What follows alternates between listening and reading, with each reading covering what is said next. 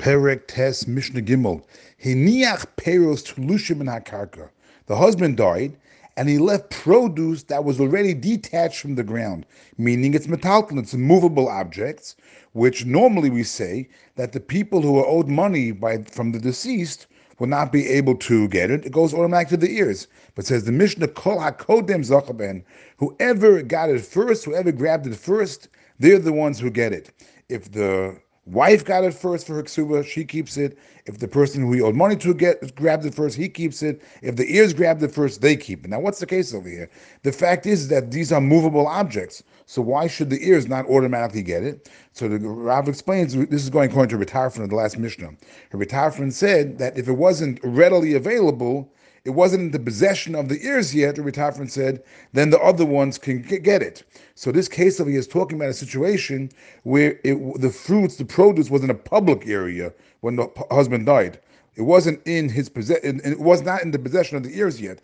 Therefore, the ears didn't automatically get it. And therefore, according to Ritafin, the other ones can get it too. But the Ritafin agrees that if the other people came, if the ears came and they took it first, then they'll be able to keep it. The wife or the person who's owed money will not be able to take it from them.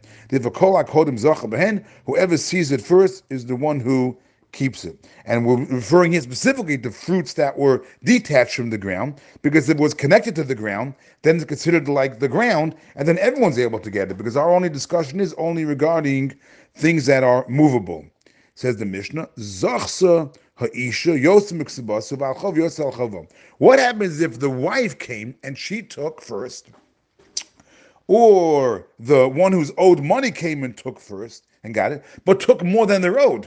Let's say the lady took more than what she's owed in the ksuba, or the person who's owed money took more than what he's owed. So what should he do?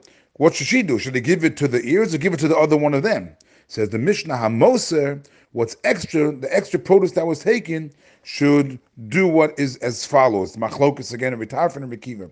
Rabbi Tarfon, Rabbi Tarfon says, Yinasnu lakosha shubehin. It should be given to the weaker one of them, since the widow and the one who's owed money is considered more weak than the ears. Therefore, the extra they took should not go to the ears.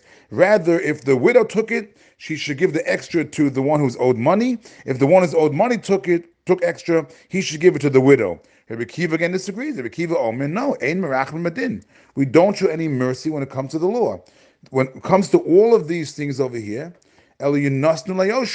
Right away, it should all be given to the ears because they're considered the owners of the produce, even though they didn't receive it yet. Shekulan shrichan shuva any yoshim shrichan shuva. We prove that the, that the ears are considered owners of it because when the widow or the person who's owed money wants to collect anything, they have to make take an oath. They have to swear that they did not receive the money earlier.